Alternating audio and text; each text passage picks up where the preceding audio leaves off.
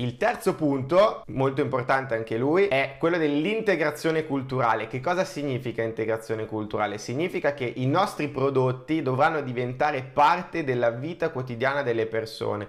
Nell'esempio che ti ho fatto prima, eh, stavo parlando di Disney e di Playboy. Sono due aziende che producono altro, che possono essere attinenti a, a, ad altri settori. Magari la Disney è un'azienda di entertainment, di intrattenimento, e Playboy anch'essa può essere un, considerata un'azienda di intrattenimento, però vendono anche loro vestiti, gadget, qualsiasi cosa. Diciamo che vendono del merchandising in licenza, ovvero si fanno pagare per ogni volta che qualcuno vuole apporre il loro marchio sopra ad uno di questi gadget, ad uno di queste tipologie di abbigliamento. Oppure anche loro hanno una vendita, rivendita diretta direttamente di questi gadget o di queste tipologie di abbigliamento.